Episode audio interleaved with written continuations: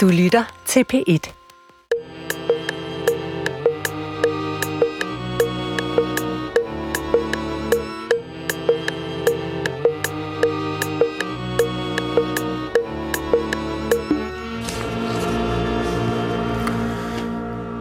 Goddag, mit navn er Peter Lund Madsen, og endnu en gang rigtig hjertelig velkommen til Hjernekassen på P1. I dag har jeg besøg af en person, som jeg mødte på Folkemødet sidste, eller denne her forsommer. Det er Freja Sankil Bøjsen, som er co-founder og direktør i noget, der hedder Social Space. Øh, og vi mødtes til et arrangement i et debattelt, øh, og øh, det vi begge to mener, det drejede sig om, det var noget med diagnoser. Øh, og øh, allerede da vi var færdige, der spurgte jeg Freja, om hun ikke havde lyst til at komme i hjernekassen på PIT. Det havde hun. Så har der været lidt kommunikationsproblemer, fordi jeg ikke har svaret på nogle mails. Men nu er det lykkedes. Velkommen til dig, Freja. Velkommen til Hjernekassen på P1. Velkommen til lytterne. Du lytter til Hjernekassen på P1 med Peter Lund Madsen. Og Freja, kan du ikke lægge ud med at fortælle lidt om dig selv? Jo, det kan du tro. Jamen, øh, jeg er 29 år gammel, øhm, og så er jeg ret optaget af det her med, hvordan det er at være ung i vores samfund i dag, og hvorfor der er så mange der, øh, unge, der oplever, at det er svært at have det godt. Og det øh, har også medført, at jeg stiftede den organisation, der hedder Social Space, tilbage i 2021. Og så er jeg en aktiv del af bestyrelsen i noget, der hedder Specialisterne Foundation. Og med i en frivillig organisation, der hedder SAGA, som arbejder for at inddrage unge i demokratiet. Ja, og øh, hvad er Social Space? Jamen, Social Space er en non-profit organisation, som arbejder for at skabe handlemuligheder for unge og, øh, og inddrage unge omkring beslutninger, der, øh, der påvirker deres egen trivsel. Og hvordan arbejder I i praksis? Kan du give nogle eksempler? Ja, helt konkret så, øh, så har jeg været meget optaget af det her med, hvorfor det er så svært at få hjælp, inden man har en diagnose. Ja. Øh, fordi vi har faktisk i Danmark enormt mange af de her civile, frivillige rådgivningstilbud. Øh, der er bare ikke ret mange, der kender dem. Så en helt konkret løsning, vi har lavet, det er, at vi har lavet en app, som hedder Social Space-appen, hvor vi har samlet alle de her frivillige rådgivningstilbud. Så kan man gå, som ung gå ind og sige, jeg bor i det her område, jeg er så så gammel, og jeg vil gerne tale om det her. Og så får man vist en lang liste af forskellige gratis rådgivningsmuligheder, når man struggler lidt på livet. Men hvorfor, altså, skal man ikke bare gå, hvis man har det dårligt, skal man ikke bare gå ned til lægen og blive henvist og få en diagnose? Hvorfor er det så vigtigt at have det her? Øh, jo, det er bare ikke altid så nemt at få en diagnose.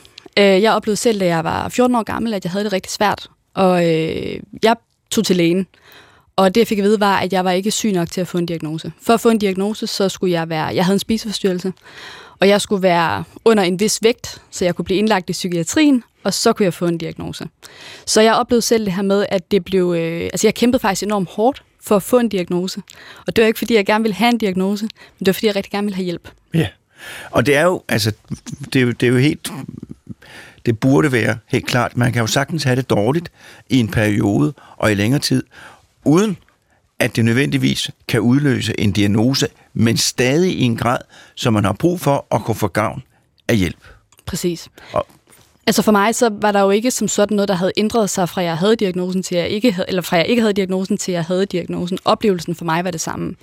Og der kan jeg jo savne, at man prøver at stille sig nysgerrig på, hvad er det, den enkelte oplever, hvad er det for nogle udfordringer, de står med.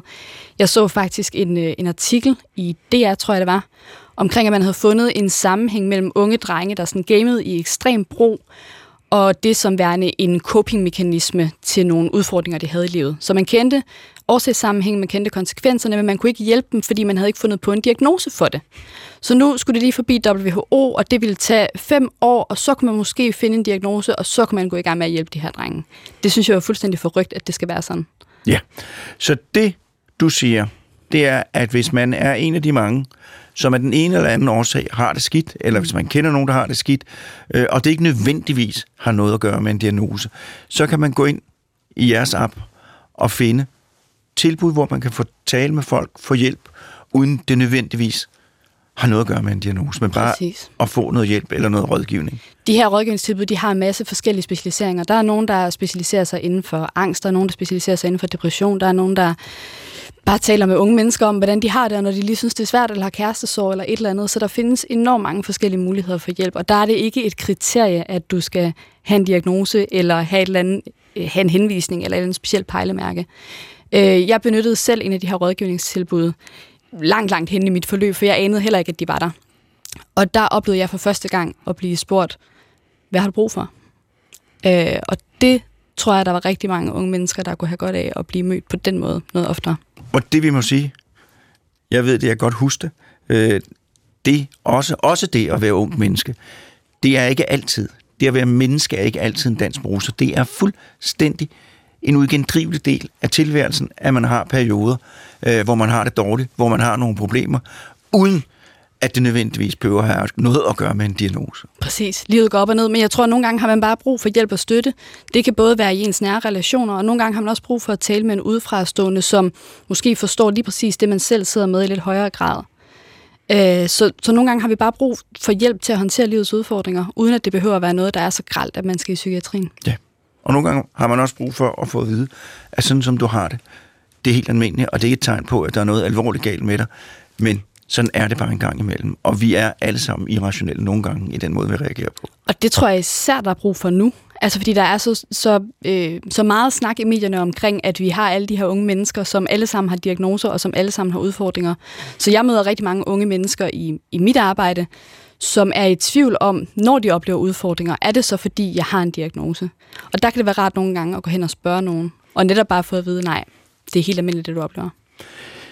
Jeg tror, og nu kan vi godt starte med, at godt, nu starter vi et andet sted, så kan vi se, om vi når det hele. Men jeg siger, jeg tror, og det tænker jeg på den anden dag, det er et stykke tid siden, jeg tror, en stor vrangforestilling, der eksisterer i vores tid, det er, at det er normalt at have det godt. Øh, det er ikke normalt at have det godt. Øh, det er normalt at være bekymret, det er normalt at have nogle problemer, det er normalt at være usikker. Jeg snakker ikke om, som altså jeg snakker en given dag på et givet tidspunkt. Det er normalt at have problemer i dagligdagen. Det, at alting kører, det at det hele øh, fungerer, som det skal, det er unormalt. Og hvis man har en tilværelse med lange perioder, hvor ting er besværlige øh, og man er usikker, så er det fordi også, at det er sådan, det er. Men en tilføjelse til det er, at det ved unge mennesker godt. Altså når man går rundt, når man går ud og spørger unge mennesker, hvad er det, I forbinder med værende mistrivsel, så tror de ikke, at det er, at man skal have det godt hele tiden. Så når der kommer den her snak om, at unge bare ikke har forståelsen af, at livet også er hårdt, det tror jeg simpelthen ikke på. Det er i hvert fald ikke min erfaring, når jeg snakker med unge mennesker. Hvad siger de så? De oplever, at øh, der er et enormt højt pres. De oplever, at det er svært at følge med i, øh, altså at de hele tiden skal løbe hurtigere for at følge med i vores samfund, at der bliver stillet enormt mange krav for, at, øh, at de får lov til at blive ved med at være en del af samfundet. Øhm, og de savner tid til... Jeg var faktisk ude og snakke med DGS, Dansk Samslutning for, øh, eller Dansk Gymnasiesamslutning i går, som snakkede om det her med, øhm, at de mangler tid til ro og fordybelse. De mangler dannelse i uddannelsessystemet. De mangler at få lov til at være mennesker. Fordi der hele tiden er fokus på effektivisering og på øh, mennesker som et middel til at drive et samfund, og ikke som et menneske. Og den kan jeg faktisk godt genkende til. Kan du give nogle eksempler igen? Øhm, jamen, vi snakker... Altså, jeg har så at give sådan et konkret eksempel, Jamen, det men, jeg da men jeg kan godt opleve det her med, også i medierne, når vi snakker politik øh, og sådan nogle ting, at vi kommer til at mangle hænder, fordi vi ikke har så mange unge. Øh, vi kommer til at mangle arbejdskraft. Hvordan skal vi sørge for, at de unge kommer hurtigere gennem uddannelsessystemet? Hvordan skal vi sørge for... Altså, det kommer hele tiden til at blive... Øh, unge mennesker kommer til at blive en ressource, der skal sørge at drive vores samfund. Man kan også sige, at alle de katastrofer, vi har lige nu, som øh, krigen i Ukraine og klimakrisen og alle mulige ting, unge mennesker bliver et redskab til at løse alle de kæmpe udfordringer, vi står med i samfundet. Og jeg tror, de savner at få lov til også bare at være mennesker. Ja. øh, ja, men vi skal lige, det kommer vi tilbage til. Ja. Det kommer vi tilbage til. Fordi vi skal lige have dit, vi skal lige, du siger, du har haft en diagnose. Hvad var det for en diagnose? Jeg havde anoreksi. Ja. Ja. Og, hvor, og hvordan, hvordan viste det sig? Det er et lidt dumt spørgsmål, men du kan godt svare på det alligevel. Ja, helt konkret, så, så kom det jo til udtryk i, at jeg tabte mig rigtig, rigtig meget. Øh, og der, hvor man så kunne give behandling, det var, da jeg var tynd nok, kan man sige. Og den ja. behandling, jeg så blev givet fra psykiatrien, det var at sørge for, at jeg kom op i vægt. Ja. Øh, og det, det var det, jeg blev givet. Og hvordan sørgede man for, at du kom op i vægt? Man satte et måltid frem øh, seks gange om dagen, og så havde jeg en halv time til at spise det. Og hvad hvis du ikke spiste det? Så skulle jeg have sonde. Så skulle du have sonde. Ja. Så det var nærmest tvangsfodring. Det må man sige, det var. Ja.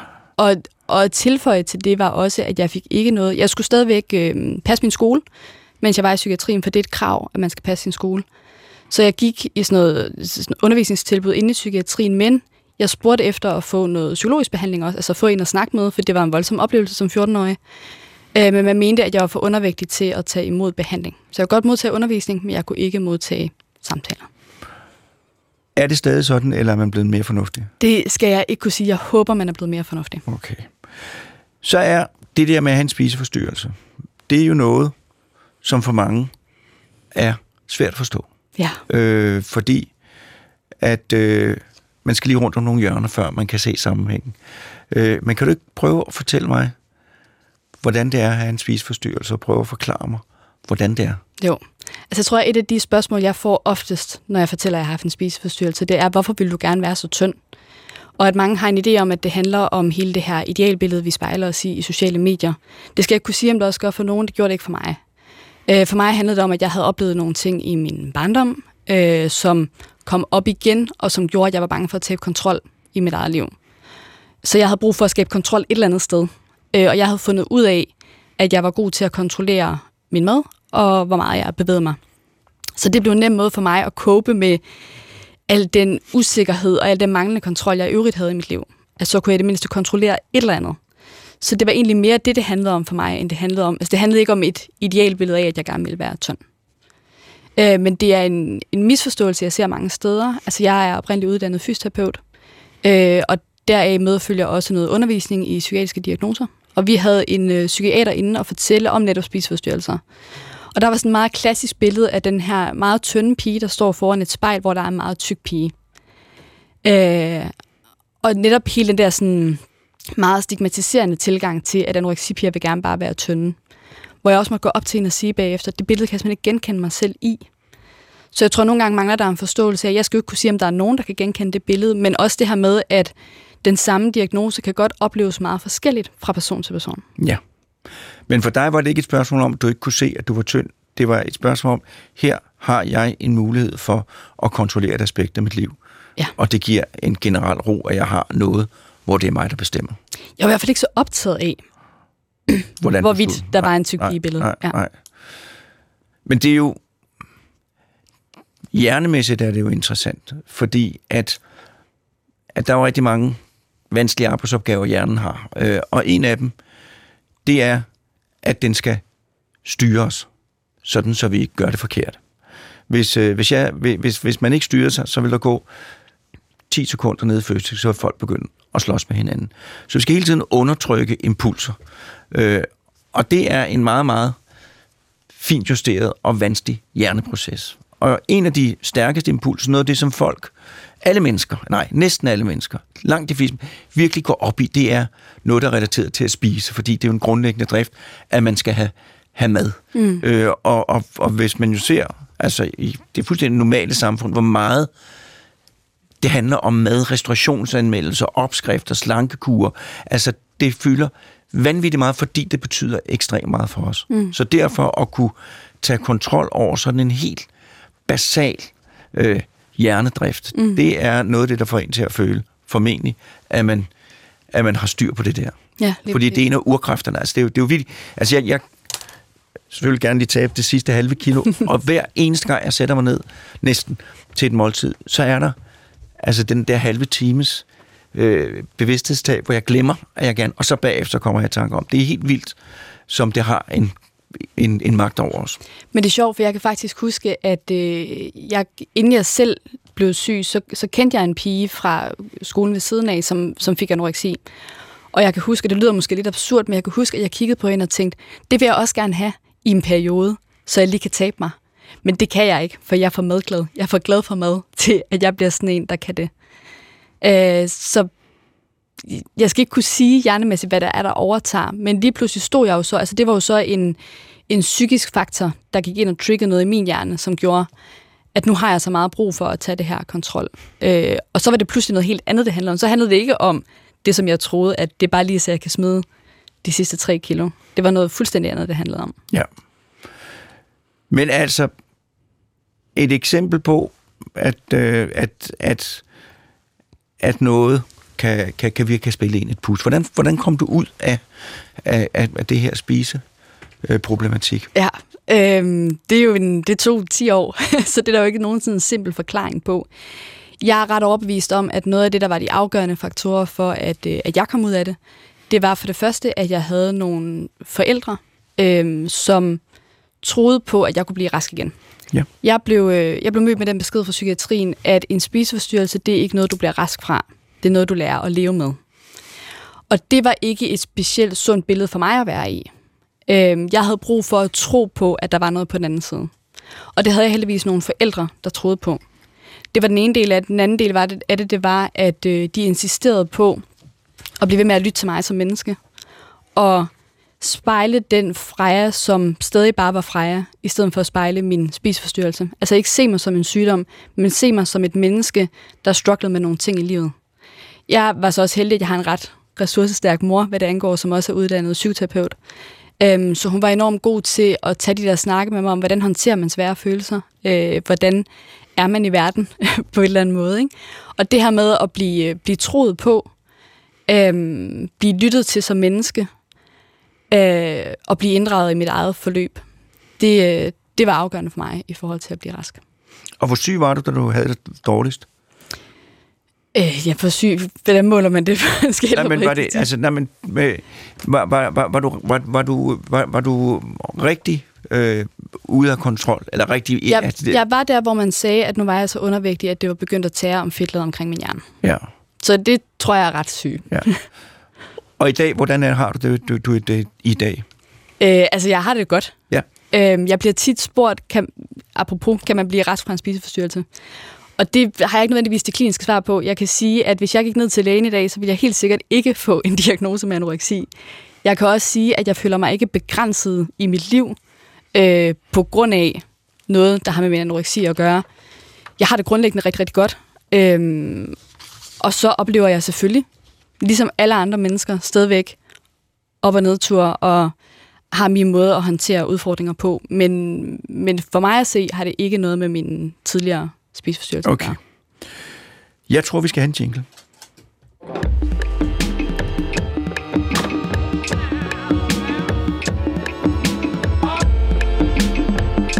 Du lytter til Hjernekassen på P1 med Peter Lund Madsen. Og i dag der handler det om diagnoser. Det handler om øh, psykiske udfordringer hos unge mennesker. Og det har også handlet lidt om spiseforstyrrelser. Øh, og øh, det, jeg egentlig godt kunne tænke mig at tale med dig om nu, det er de her diagnoser. Mm. Øhm, og øh, psykiatriske diagnoser. Vil du have, at jeg skal starte, så kan du, så kan du sige, hvad du er enig med mig i, hvad jeg siger. Ja. Så kan jeg tage det ja. som udgangspunkt. Øh, jamen, der vil jeg sige, at øh, psykiatriske diagnoser er jo noget, som øh, der bliver talt enormt meget om. Øh, og det gør der, fordi at det er svært øh, at danne sig en fuldstændig fast mening om. Øh, det, der er udfordringen, når vi taler psykiatriske diagnoser, det er, at de for langt størstedelens vedkommende er baseret på noget, folk fortæller en, og noget, man observerer. Øh, mange fysiske sygdomme har diagnoser, hvor man kan måle og veje. Man kan tage en blodprøve. Er der sukkersyge? Er der ikke sukkersyge? Man kan tage et røntgenbillede og se, om benet er brækket. Det er de aller færreste psykiatriske diagnoser, hvor man har mulighed for at måle det. Det vil sige, at man er dermed afhængig af nogle kasser, vi mennesker har konstrueret, øh, og øh, det man kan bruge i undersøgelsen, det er, at man kan tale med personen og høre, hvilke problemer der er, og man kan observere. Og på baggrund af de her observationer, så kan man opfylde forskellige kriterier. Hvis man opfylder nogle kriterier, så passer man sig ned i en kasse, hvorpå der står et navn, og det kan være skizofreni, det kan være social angst, det kan være rigtig mange ting. Og øh, en af de uheldige ting, det er, at de her kasser nogle gange er meget, meget store. Den kasse, hvor der står skizofreni på, den indeholder øh, mennesker, som lever en normal hverdag med udfordringer, men en fuldstændig normal hverdag i øvrigt, og mennesker, som slet ikke kan få tingene til at hænge sammen. Mm. Øh, og det andet, den anden udfordring, det er jo, at det er menneskeskabte kasser, der baserer på, sådan som vi opfatter tingene for tiden.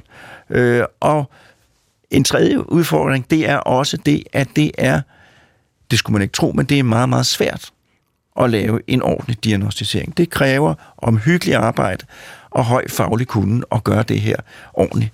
Øh, så det her, det er et system, som i den grad kunne være bedre, hvis vi havde mulighederne øh, for at gøre det bedre, men det er også et system, som er et enormt effektivt arbejdsredskab, for det giver et fælles sprog.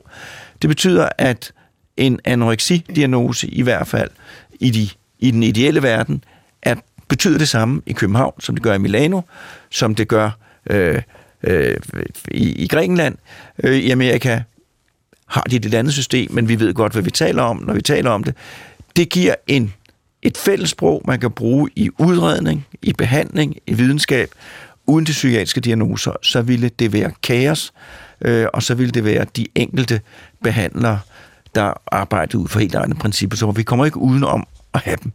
Øh, og så er der jo den ting, som, som jo gør, at det kommer til at fylde enormt meget, det er, at folk lægger enormt meget i de her psykiatriske diagnoser. Mm. Og i mm. gamle dage, for et halvt år siden, øh, så var det jo sådan, at man kunne finde på at sige, jamen, hun er skizofren.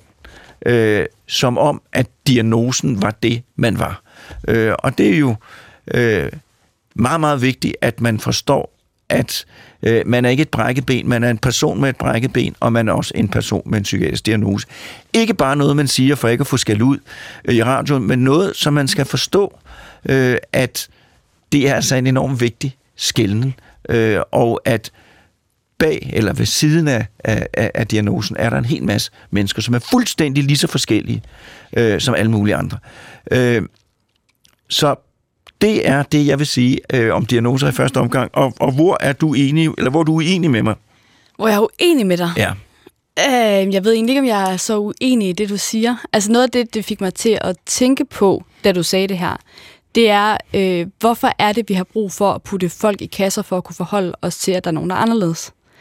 Altså, jeg er helt med på, at hvis man virkelig struggler, øh, som du siger, at der er både nogen, der kommer i de her kasser, som virkelig, virkelig har det svært, og så er der nogen, som måske har det knap så svært, som også kommer i de her kasser. Mm. Øh, jeg synes, jeg ser en... Øh, vi får skabt nogle kasser, hvor man skal være rigtig meget på en måde, for at vi kan rumme det som samfund. Jeg kan godt savne, at der er plads til en større diversitet af forskellige typer af hjerner i vores samfund. Ja, jeg er enig med dig på mange måder. Det er også fordi, der var et problem, jeg glemte at nævne i forhold til diagnoser. mange diagnoser, psykiatriske diagnoser, dækker over noget, som er fuldstændig normalt, hvor det, der gør det til en diagnose, det er, at man har for meget af det. Øh, det er for eksempel sådan noget som angst. Øh, hvis man tager alle kriterier for angst, øh, så er det noget, som jeg har oplevet.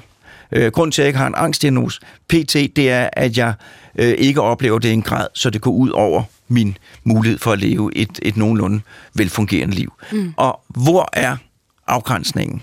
hvor, hvor skal man sige, det her, det er det her det er normalt, det her det er en diagnose. Det er umuligt at finde. Der er rigtig, rigtig mange af de her diagnoser, som er fuldstændig normale fænomener, der bare optræder i alt for udstrakt grad. Mm. Øh, og det er, jeg er helt enig med dig i, at der er, der er udviklet sig, jeg ved ikke hvorfor, der er udviklet sig et system, hvor man skal have en diagnose for at få hjælp. Mm. Øh, og det gør, at der er en hel masse mennesker, som har det dårligt af den ene eller anden årsag i en kortere eller længere periode, som ikke kan få hjælp. Mm. Øh, og det er spild, øh, at vi har gjort det så firkantet. Jeg ved ikke, hvorfor det er sådan.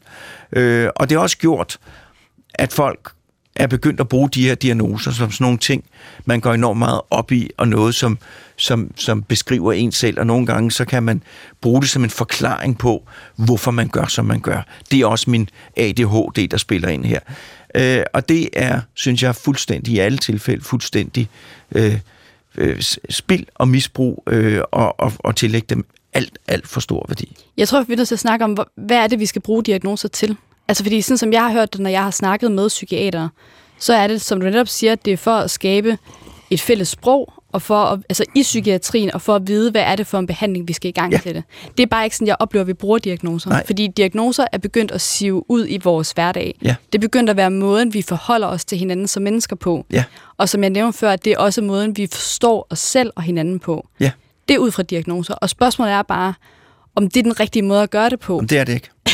Det, det er jeg glad for, at du er enig med mig i, fordi øhm, i hvert fald, nu I havde et afsnit omkring ADHD og neurodiversitet, øhm, hvor, jeg kan ikke huske, hvem det var, der sagde det, men som sagde, at det her med at give diagnoser er også en måde at inkludere folk i fællesskaberne på igen. Ja.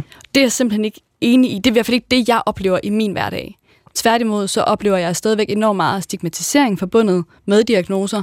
Og netop som jeg sagde før, at vi har en forståelse af, hvad en diagnose er, selvom det kan opleves vidt forskelligt fra person til person. Så det, at det begyndte at sive ud i hverdagslivet, tror jeg ikke er med til at bringe os tættere sammen, øh, eller skabe større rummelighed over for hinanden. Tværtimod. Der er jo sådan en, der er jo sådan en dobbelthed i det, ikke? Fordi hos nogen, der kan det jo godt være, med ADHD, der kan det jo godt være, at man har haft nogle ting, som man, som man hele tiden, nogle problemer, man hele tiden løber ind i, og så får man ADHD-diagnosen, som ikke er diagnosens skyld, men man får en forklaring på, hvorfor man løber ind i den her slags problemer. Man får en mulighed for øh, at tilrettelægge sin tilværelse, så man ikke i den samme grad løber ind i det. Mm. Øh, så, så, så på den måde mener jeg godt, det kan bruges nogle gange til en forklaring. Øh, men, men, men som at bruge det til at skulle forstå verden, at hver eneste gang, der er noget, der ikke øh, passer ind, eller hver eneste gang, så er det fordi, at der er en eller anden form for diagn- diagnose, der spiller ind, eller at man er, det er også fordi, jeg har lidt af det, ne- altså at man skal forstå verden i diagnoser.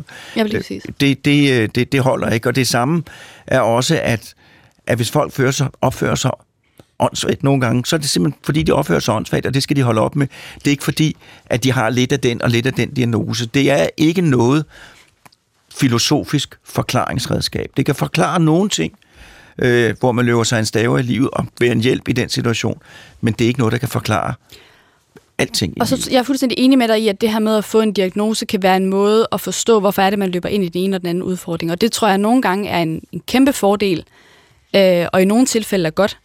Og så kan jeg i hvert fald stille mig nysgerrig på, om man nogle gange også bare kunne sige, okay, lige nu oplever jeg en udfordring, den bliver ved med at komme igen. Hvordan håndterer jeg den udfordring? Hvordan kan jeg øh, bedre være i verden, ud fra den oplevelse, jeg har, i stedet for at prøve at finde en diagnose, den kan passe ind under. Jeg ved ikke, om det på nogen måde giver mening. Det giver mening, det er enig Okay. Øh, så, så jeg er fuldstændig enig med dig i, at det kan være et redskab til bedre at forstå sig selv, men jeg kunne godt tænke mig, at vi nogle gange øh, bliver ved med at forholde os åbent til, om det altid er det bedste værktøj. Ja, men det er jo også igen at tro, at man kan reducere mennesketyper øh, og menneskeproblemer ind i, jeg ved ikke, hvor mange diagnoser der er, men det er jo fuldstændig, det er jo fuldstændig øh, forkert, for det kan man ikke. Præcis. Øh, det, det så bare kræver, og det her social space, vi lige skal snakke lidt mere, det kræver jo så, at der er noget for mennesker, som er i en eller anden krisesituation, eller har nogle problemer, men som ikke har fået en diagnose. Mm. Kan du, hvor udbredt er det her med, at man skal have en diagnose for at få noget hjælp?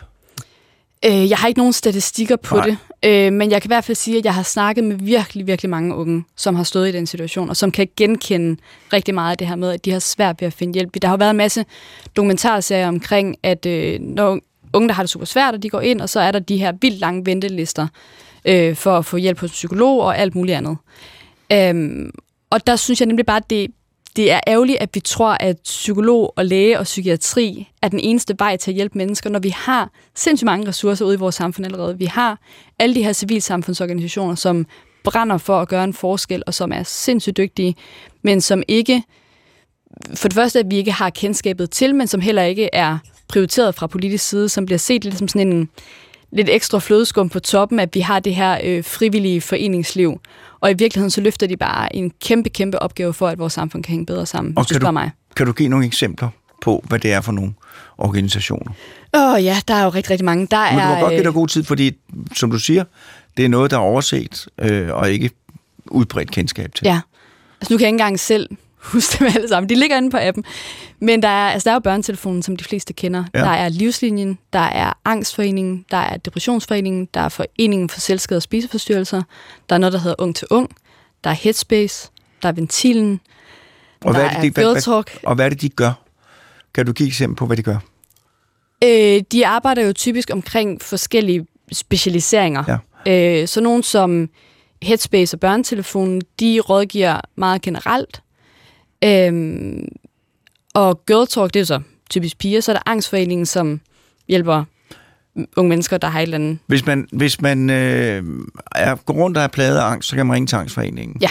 Og så får man, øh, så, så, så får man rådgivning om, hvordan man, man Der er typisk forskellige tilbud, øh, og de, de har forskellige muligheder, de her. Øhm, man kan på mange af de her rådgivningstilbud, der kan man starte med at chatte. Vi ser, at rigtig mange unge mennesker i stigende grad ønsker at afsøge hjælp anonymt. Øh, og i virkeligheden det her med, at det er en barriere, at man først skal gå til en fagperson for så at få hjælp. De har brug for, for det første at føle, at de selv har muligheder for at få hjælp, og lige det her med sådan at komme ind og snuse lidt til, hvad er det for noget. Så de fleste har en chat, øh, og så har de jo en telefon, og det kan være, at de nogle gange anbefaler på chatten, at man kan ringe op og få en samtale. Øh, nogen har samtaler, nogen har gruppeforløb, nogen laver aktiviteter, som fremmer fællesskabet for dem, der føler sig ensomme. Øh, jeg fik en mentor, så jeg fik en psykologi, eller en, ja, studerende, som jeg gik en masse ture med hen over et halvt år, fordi noget af det, jeg manglede, det var at forstå. Jeg havde jo levet otte år med en spiseforstyrrelse, og jeg vidste simpelthen ikke, hvordan man var, hvad vil det sige at være rask? Hvordan gebærder jeg mig som rask? Så jeg fik en, jeg kunne spejle mig med og snakke om, hvad er almindeligt, hvad er stadig sygdom, og hvordan finder jeg ud af at være et almindeligt ung menneske igen. Så det her, det er noget, der er der, og hvis man skal i kontakt med den, så kan man bruge jeres app. Ja, Hvad gør man helt konkret? Man downloader den i... men downloader en app, som hedder Social Space-appen. Ja. Øh, og så kommer man ind og skal angive, hvilke postnummer man bor i, hvilket køn man har, hvilken alder man har. Øh, og det er for, at vi kan hjælpe bedst muligt og sige, hvilken rådgivning, der er relevant. Så kommer man ind, og der ligger bare et overblik over alle de her rådgivningstilbud. Så kan man filtrere yderligere ved at sige, jeg vil gerne tale om venskaber. Og så får man vist de rådgivningstilbud, der er til venskaber. Og så inden under de enkelte rådgivningstilbud, der står lidt om, hvad det er, de rådgiver i, og så er der direkte links ind til deres chat eller telefon eller hjemmeside. Ja. Og øh, har I mange brugere af den app? Øh, lige nu tror jeg kun, vi har omkring 2.500, øh, for vi er ikke gået i gang med at udbrede kendskabet til det. Det gør du lige nu. Vi er nemlig gået i gang. Vi, øh, vi har fået nogle, nogle midler fra Google til et projekt, der hedder Din Stemme, som handler om, at vi tager ud på ungdomsuddannelser, og så, øh, så snakker vi med de unge om de her barriere, der kan forbundet, være forbundet med at række ud efter hjælp, og så sætter vi fokus på handlemuligheder. Vi sætter fokus på, hvad er det faktisk, man kan gøre. Øhm, og så prøver vi sammen med de unge at blive klogere på, hvad er det for en verden, de godt kunne tænke sig for at trives. Fordi lige nu, selvom vi snakker om, at vi ikke ved nok om mistrivselen, så er der lavet sindssygt mange undersøgelser på det. Og nu bliver jeg inviteret til rigtig mange af de her konferencer, og der er ikke rigtig noget nyt i dem længere. Øh, så noget af det, jeg kan savne, at vi bliver klogere på, det er, okay, der er en anerkendt problematik, men hvad er det så, vi skal gøre for, at det bliver fedt at være ung igen, for at vi er flere, der trives. Og det er noget af det, vi vil ud og snakke med de unge om. Og hvad er det for nogle ting? Vi var inde på det før, øh, og gemte det til senere, som nu er blevet nu. øh, hvad er det, der gør, at de unge mistrives? Det skal jeg ikke kunne sige. Noget af det, jeg hører, det er igen det her med manglende tid, tid til at være menneske. Øh, men noget af det, der er vigtigt for mig, det er rent faktisk at lytte på, hvad det er, de unge oplever. Jeg har ikke svaret, så jeg kan ikke lave den bedste løsning. Men noget af det, jeg ved, der virker fra den forskning, der ligger, det er at føle, at man har handlemuligheder. Følelsen af at kunne gøre noget for sin egen mentale sundhed er i sig selv med til at styrke den mentale sundhed. Så når vi har et mediebillede lige nu, der hele tiden sætter fokus på, hvor mange der har det dårligt, hvor svært det er at få hjælp, hvor dårlig en psykiatri vi har, så forstår jeg godt, at man står tilbage med en følelse af, jeg er fucked. Og ellers så bliver det i hvert fald, hvis jeg oplever modgang i livet, fordi der er ikke noget hjælp at hente. Og det er der. Ja. Øh, og det er vigtigt at få det sagt. Øh, jeg er fuldstændig enig. Øh, jeg har tænkt meget over denne her sommer. Det er lidt det samme, men det er også lidt forskelligt. Jeg har tænkt meget over denne her sommer, øh, som jo har været fyldt med blandt andet øh, klimakatastrofeforudsigelser, fordi det var så varmt. Øh, alle mulige andre steder end der, hvor jeg var. øh, og øh, i gamle dage, når solen skinnede i Danmark, så, øh, så var der billeder af, af børn, der spiste is, øh, og, og nogen, der badede. Nu var den samme tilstand øh, behandlet som, øh, tørken kommer, hvad gør du? Øh, det bliver værre, du må indstille dig på. Altså, øh, der er rigtig, rigtig meget truende fremtid mm. øh, i, øh, øh, i de nyheder, øh, og der var, det vil jeg sige, en, en, en udvælgelse af negativ fortolkning af dårlige, øh, af dårlige nyheder. Og hvis man, hvis man læser det, og hvis man, hvis man tager det ind, så må man jo tro, at verden er på vej ud over skrænten, og at fremtiden som ung er ganske forfærdelig, hvis der ikke bliver gjort noget her og nu. Og det er der intet, der tyder på. Det gør alt for langsomt. Øh, det kan ikke undgå, øh, når man skal rundt i det, at det påvirker ens mentale øh, tilstand.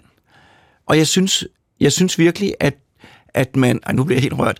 Mm. Men jeg synes virkelig, at man berøver folk øh, muligheden for at leve et liv, hvor man er glad, uden at skulle have dårligt samvittighed over at være glad.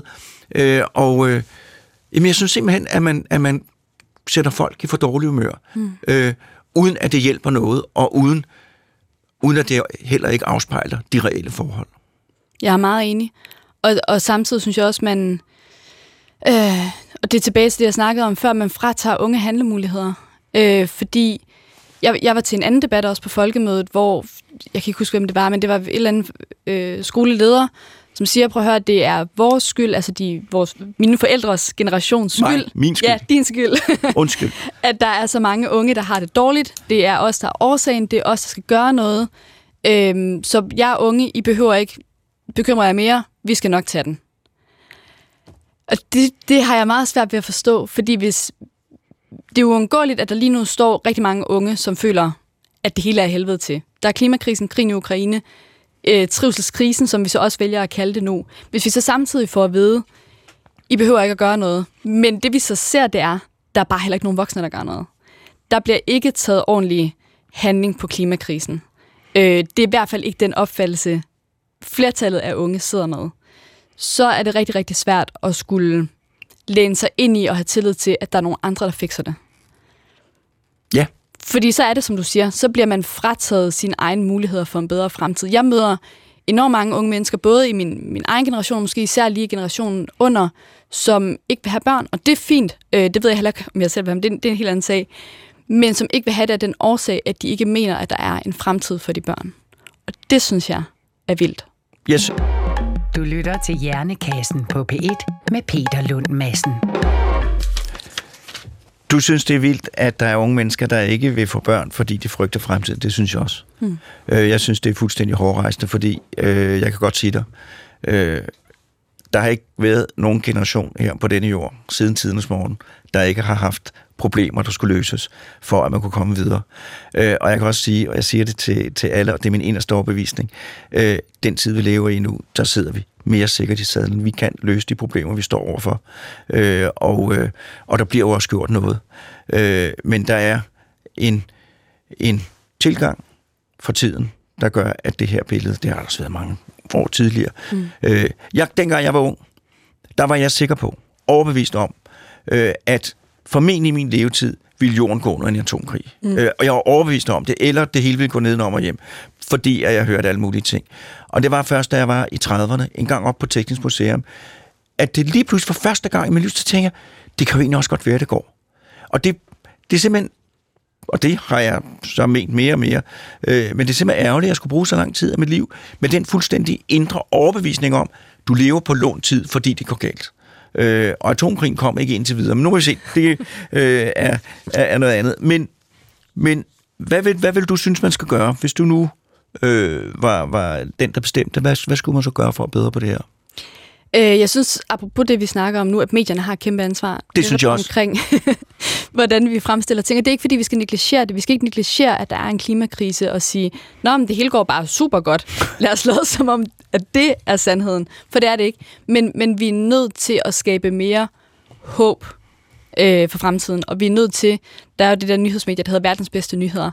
Det er klart mit foretrukne medie. Altså det der med også at sætte fokus på, hvad er det, der går godt? Hvad er det for en fremgang, vi har? Hvad er det, nu, nu arbejder jeg med unge og deres mentale sundhed, det er jo også noget det, vi gerne vil sætte fokus på med den her tur, vi har. Hvad er det for nogle mega seje, stærke unge, vi også har med kompetencer og med muligheder? Jamen hold op. Altså, jeg holder foredrag på gymnasiet. Øh, Jeg er fuldstændig rolig. Altså, det, det er fornuftige mennesker, og de, jeg vil sige, de, de, der er mere ryddet op, og der, er- det, det, det er mere fornuft, end dengang jeg gik i gymnasiet. Og, og det leder mig så til en anden pointe, fordi noget af det, jeg ser, der bliver gjort lige nu, det er, lad os, nu siger du selv, at vi har en generation af enormt fornuftige unge mennesker. Men det, man prøver at gøre, det er at kontrollere dem yderligere. Lad os sætte restriktioner hele tiden. Lad os sørge for, at de skal drikke mindre og mindre og på bestemte tidspunkter. Lad os sørge for, at vi får skærmtiden ud. Altså det hele kommer til at handle om restriktioner. Øh, og det tror jeg bare ikke gavner noget som helst. For det første, så er det, der kommer til at ske, når vi giver en masse restriktioner, det er en modreaktion. Ja. Og så skaber vi bare en større kløft mellem generationer.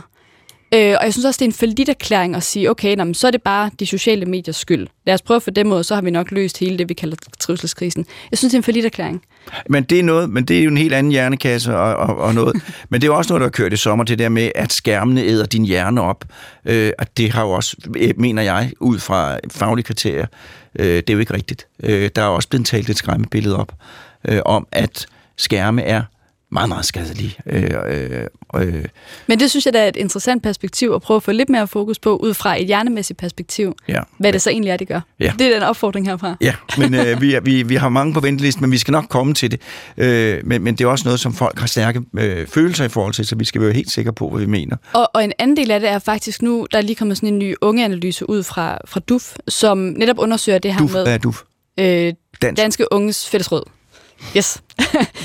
øhm, som også har været inde og undersøge det her med sociale medier, og hvordan unge ønsker at bruge dem og sådan nogle ting. Og noget af det, jeg faktisk synes er ret interessant, det er, øhm, for dem, der er mest udsatte, de bruger de sociale medier til at søge hjælp og søge fællesskaber. Det vil sige, at hvis vi fjerner, altså ligesom bare siger, at vi vil ikke bruge sociale medier mere, så er det faktisk dem, der er mest udsat, det går ud over. Ja. Det synes jeg er et vigtigt perspektiv også at have med i den debat. Fuldstændig. Ja. Øhm, uh, der er mange ting, men jeg tager, hvis, hvis, har, du, øh, har du lyst til lige kort at snakke trivsel hos henholdsvis piger, eller unge piger og unge kvinder og unge mænd? Ja, meget gerne. Fordi at, øh, der kender jeg en øh, børnepsykiater, som har været herinde, der hedder Jeppe Kjems. Og han sagde, og det synes jeg er var en spændende øh, eller ny ting. Øh, de her undersøgelser, der bliver lavet om trivsel, det er ofte nogen, hvor man spørger på forskellige uddannelsesinstitutioner. Øh, og han siger, at piger er meget mere fornuftige, når de har det dårligt, end drenge, fordi piger opsøger hjælp øh, og passer deres skole. Drenge, der har det dårligt, de dropper ud af skolen og siger, gå væk, øh, der er ikke noget galt her. Øh, så, så det der med, at der er flere piger, der rapporterer, at de har det dårligt end mm. drenge, det dækker over, at der er en stor gruppe af unge mænd, som er gået ud af skolen, fordi de har det dårligt, og som egentlig ikke opsøger hjælp. Og så dækker det også over en anden ting, tror jeg. Øh, og det handler også om måden, vi spørger på. Fordi vi spørger rigtig meget til øh, et meget sådan blødt følelsesmæssigt perspektiv. Nu, nu jeg tager jeg lidt alle over en kamp, det ved jeg godt er farligt, også når vi snakker køn. Men, men der bliver spurgt meget til, hvad er din oplevelse af, hvad føler du? Og der tror jeg, øh, at man også appellerer mere til piger i forhold til at fange deres mistrivsel. Så jeg tror, når vi snakker om, at der er flere piger, der mistrives end drenge, så tror jeg præcis, som du siger, det er både fordi, vi ikke får spurgt de rigtige steder, og det ligger også i måden, vi spørger på. Øhm, jeg, jeg tror, at vi skal passe på med at have den der tilgang til, at det nødvendigvis er pigerne, der har det sværest. Det er fordi, det kan jeg huske fra min øh, skoletid, drengene, nogle gange, når drenge får det dårligt, så, får de, så bliver de udadreagerende. Mm. Øh, og Så er det problembørn. Ja, så er det problembørn. Men, øh, men det er bare øh, drenge charmerende måde at vise på, at, øh, at, at de ikke har det godt. Når du er færdig her, øh, så skal du på borgen. Ja. Hvad skal du derinde? Borgen Christiansborg.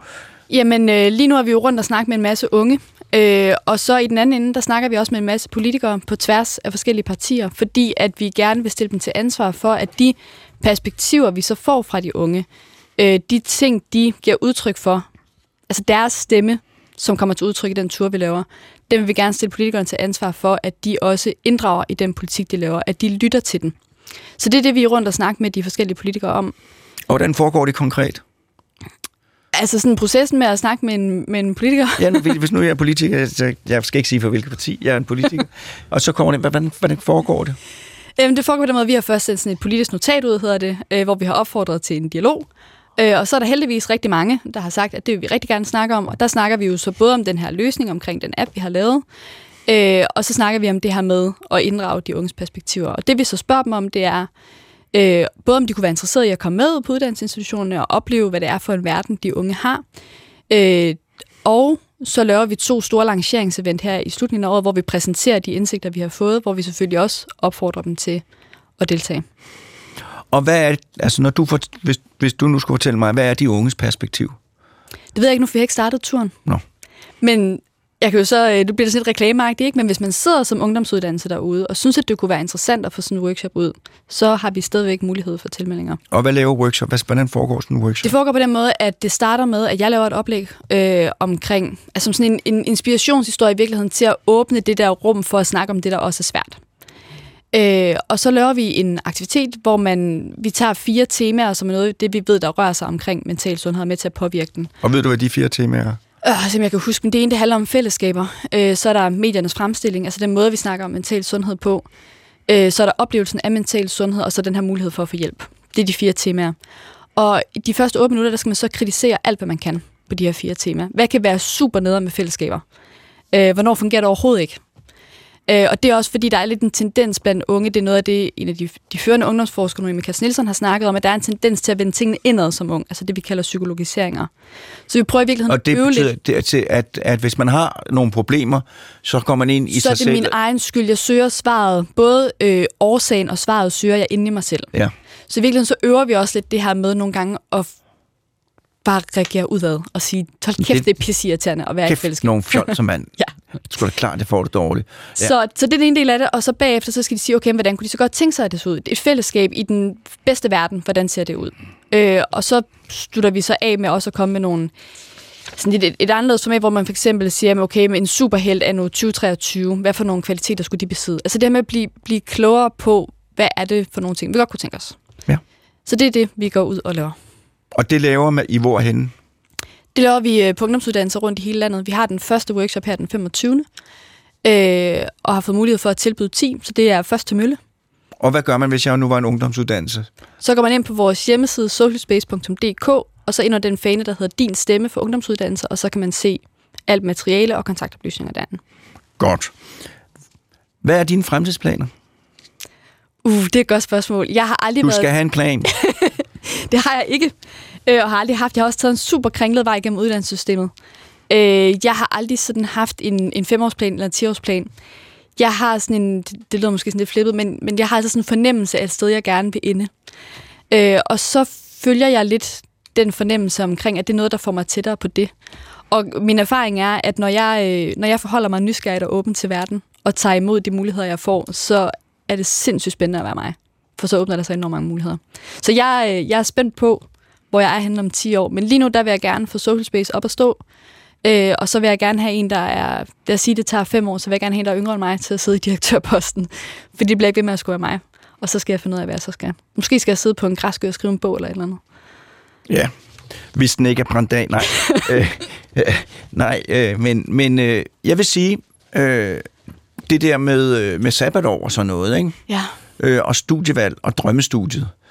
øh, jeg tror, at vi er på vej derhen, men jeg tror bare, vi skulle gøre det endnu mere officiel strategi. Jeg tror, en rigtig god ting øh, for Danmark, hvis, øh, hvis, øh, hvis vi skulle klare os endnu bedre i konkurrencen, så er det at understrege, at man kan vælge ny retning i livet hele livet. Øh, jeg tror, at der er rigtig mange unge, som stresser, fordi de tror, at det, de vælger nu og her, har en betydning for resten af deres tilværelse.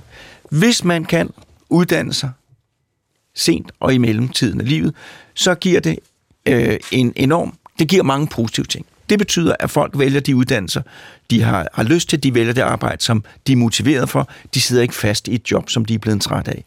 Hver gang, at hvis der for eksempel var en, der havde været læge, øh, og så gad han ikke det mere, nu vil han være tømmer. Så bliver han tømmer. Så vil han komme ud som tømmer med noget erfaring, han har fået som læge, der gør, som kan bruges på byggepladsen. Hver gang der kommer nogen med, med flere uddannelser, så kommer de med krydserfaring, øh, som kan bruges. Det kan være enormt produktivt.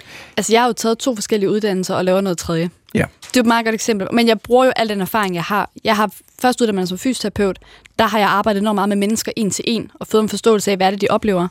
Så har jeg uddannet mig inden for folkesundhedsvidenskab og fået en, nogle erfaringer omkring det strukturelle, og nu laver jeg iværksætteri. Altså det havde jeg aldrig troet, at, øh, at jeg skulle der uddanne mig som fysioterapeut. Så det har været en fordel. Jeg er enormt glad for begge de uddannelser, jeg har haft. Jeg har hele tiden taget dem på baggrund af en nysgerrighed omkring noget. Jeg læste fysioterapeut, fordi at jeg var nysgerrig på samspillet mellem øh, det fysiske og det psykiske. Men jeg har aldrig en idé om, at jeg skulle arbejde som fysioterapeut. Og der er det en anden afstressende meddelelse til øh, de unge mennesker, som jeg også godt kunne, kunne blive, kunne blive, øh, kunne blive udpersoneret noget mere, det er, at de valg, du træffer, når du er ung, dem kan du lave om senere i tilværelsen. Øh, og hvis du ikke lige kommer ind på den uddannelse, som viser sig at være totalt perfekt for dig, så kan du lave noget andet. Øh, fordi den der tanke, at man 19, 20, 21 år gammel skal træffe et valg, som har uafvendelige konsekvenser for resten af ens liv, øh, det, det, er der ikke nogen, det er der ikke nogen, der ikke bliver stresset over at tænke over. Men det er heller ikke sådan, det er. Nej, præcis. Godt. Øh, jeg har fået at vide at, øh, af, min, af min producer, at jeg skal lave noget reklame, øh, og det gør jeg så. Og det er det eneste, vi laver reklame for her i Hjernekassen, det er reklame for egne programmer. Ja. Øh, og, øh, og der har vi engang lavet nogle programmer, der hedder øh, Hjemmebesøg. Øh, og de ligger i DR Lyd, men af en eller anden årsag, så kan man ikke tilgå dem ved at google dem øh, via DR's hjemmeside, men man kan øh, google ude på noget, der hedder internettet, Hjernekassen på hjemmebesøg, og så kommer man ind til det. Hjernekassen på hjemmebesøg. Og der er en masse om diagnoser, hvor vi har taget ud til en person med en diagnose, og så sidder man med diagnosebogen og spørger, om det er noget, de kan genkende, om de ikke kan genkende. Ja. Og så snakker vi en time om, hvordan det er øh, øh, at have den diagnose. Og det, som, som vi godt kan lide ved programmet, det er lige netop en understregning af, at, øh, at der er så, så meget andet. Øh, og øh, der er også en meget fornuftig person, det var de nu alle sammen, men en meget fornuftig person, Sofie fra Vesterbro, der fortæller om, hvordan det er at have en spiseforstyrrelse, mm. øh, som, som var med til at give mig også, selv mig, som er psykiater, øh, en, en bedre forståelse af, hvad det er for noget, øh, der foregår. Øh, er der noget, du gerne vil sige? Jeg vil lige, jeg vil lige knytte en kommentar til det. Et, et interessant eksperiment kunne være, hvis man i højere grad... Øh, altså, hvis psykiater... Nu siger du selv, du blev klog af det. Hvis psykiater prøver at gøre sig nysgerrig og snakke mere med dem, der har diagnoserne om, hvad det er, de oplever. Hvis vi prøver at bevare den her nysgerrighed på hinanden som mennesker, så tror jeg, der kommer noget godt ud i den anden. Jeg synes, det er en rigtig god idé. Øh, der er jo, øh, der er jo, altså, som jeg ikke forstår, der ikke er endnu mere af, der er jo folk ansat i psykiatrien, som har diagnoser eller har haft diagnoser. Mm. Øh, og øh, de, de, øh, de er der dels for fordi at de er gode til at tale med patienterne. Hvis jeg kan godt tænke, hvis jeg havde, øh, havde det rigtig svært, var i en eller anden, havde en diagnose og havde det rigtig dårligt på et tidspunkt, så ville jeg rigtig gerne snakke med en, som havde prøvet det selv. Øh, og endnu bedre en, som havde prøvet det selv, og nu havde det øh, langt bedre som et udtryk for, at, at der også er håb for mig. Øh, jeg er, jeg skal ikke, jeg skal jo ikke, jeg skal jo ikke, jeg skal jo ikke tale, tale grimt om mine egne, men, men, men man kan godt forestille sig, nej, jeg vil sige, hvis det forekommer, så er det fuldstændig åndssvagt, at man som psykiater bilder sig ind, at der er et os og jer. Mm. Øh, og øh, hvis jeg, hvis det sker, og det er meget muligt, at jeg bliver indlagt med en diagnose, og der er en læge eller en sygeplejerske, der begynder med det der, nu må du forstå, eller tale til mig så om, at jeg var et, helt, et helt andet sted i livet end dem. Jeg bliver, jeg, jeg, jeg vil, jeg vil bare gå med dig. Jeg synes, det er nederen, øh, og jeg har set det nogle gange. Øh, og det synes vi jo alle sammen. Ja. Altså, det er jo en helt naturlig reaktion på den måde at blive mødt på. Ja. Men øh, det, øh, det, det, det er vi helt enige i, at det skal man lade være med, og jeg kan ikke forstå, at det skal være et, et emne, men det er det, øh, øh, det meget. Er der andet, du gerne... Nej, flere ønsker gode råd, du gerne vil komme med?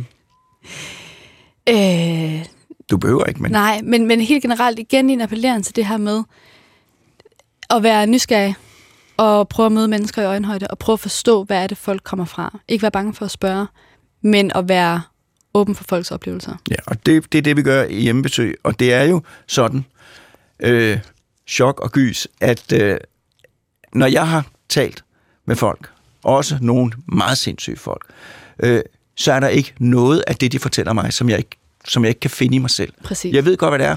Øh, jeg kan bare øh, øh, håndtere det. Og sådan er det for alle. Hvis de forstår, hvad der bliver sagt, øh, så vil de også kunne finde det. Det er Det er min selv. Jeg sagde i mange år fejlagtigt, lige netop at spiseforstyrrelse var en af dem, jeg havde svært ved at sætte mig ind i. Ikke? Indtil at jeg fik det forklaret. Og nu kan jeg godt se, hvad det drejer sig om. Man kan bare spørge. Ja, og det er, hvis man sidder som patienten, det hedder det i det her tilfælde, Ja. øh, meget, meget rart at forstå og tale med et menneske, som grundlæggende forstår, hvad det handler om, og som Mm. ikke føler, at, at man er et fremmedlægeme, eller er noget fuldstændig uforståeligt. Men er en sygdom, der skal behandles. Ja. Øh, jeg vil sige til dig, Freja, at øh, tusind tak, fordi du kom. Tak, tak for indsatsen. Øh, og, øh, og endnu en gang, øh, at øh, Social Space, nej, Social Space, Mm. appen, kan være en rigtig, rigtig, et rigtig, rigtig godt redskab, øh, hvis man har det dårligt, øh, og ikke rigtig gider øh, at beskæftige sig med diagnoser. Øh, tak fordi du kom. Selv tak. Tak til Morten Krøholt, min producer og ledestjerne. Øh, og tak til lytterne. Det har været en varm start på september. Ikke sådan, at det ikke har været sådan før, men det har været en varm start på september. Men nu kommer efteråret, og jeg ønsker jer et godt efterår og på genhør.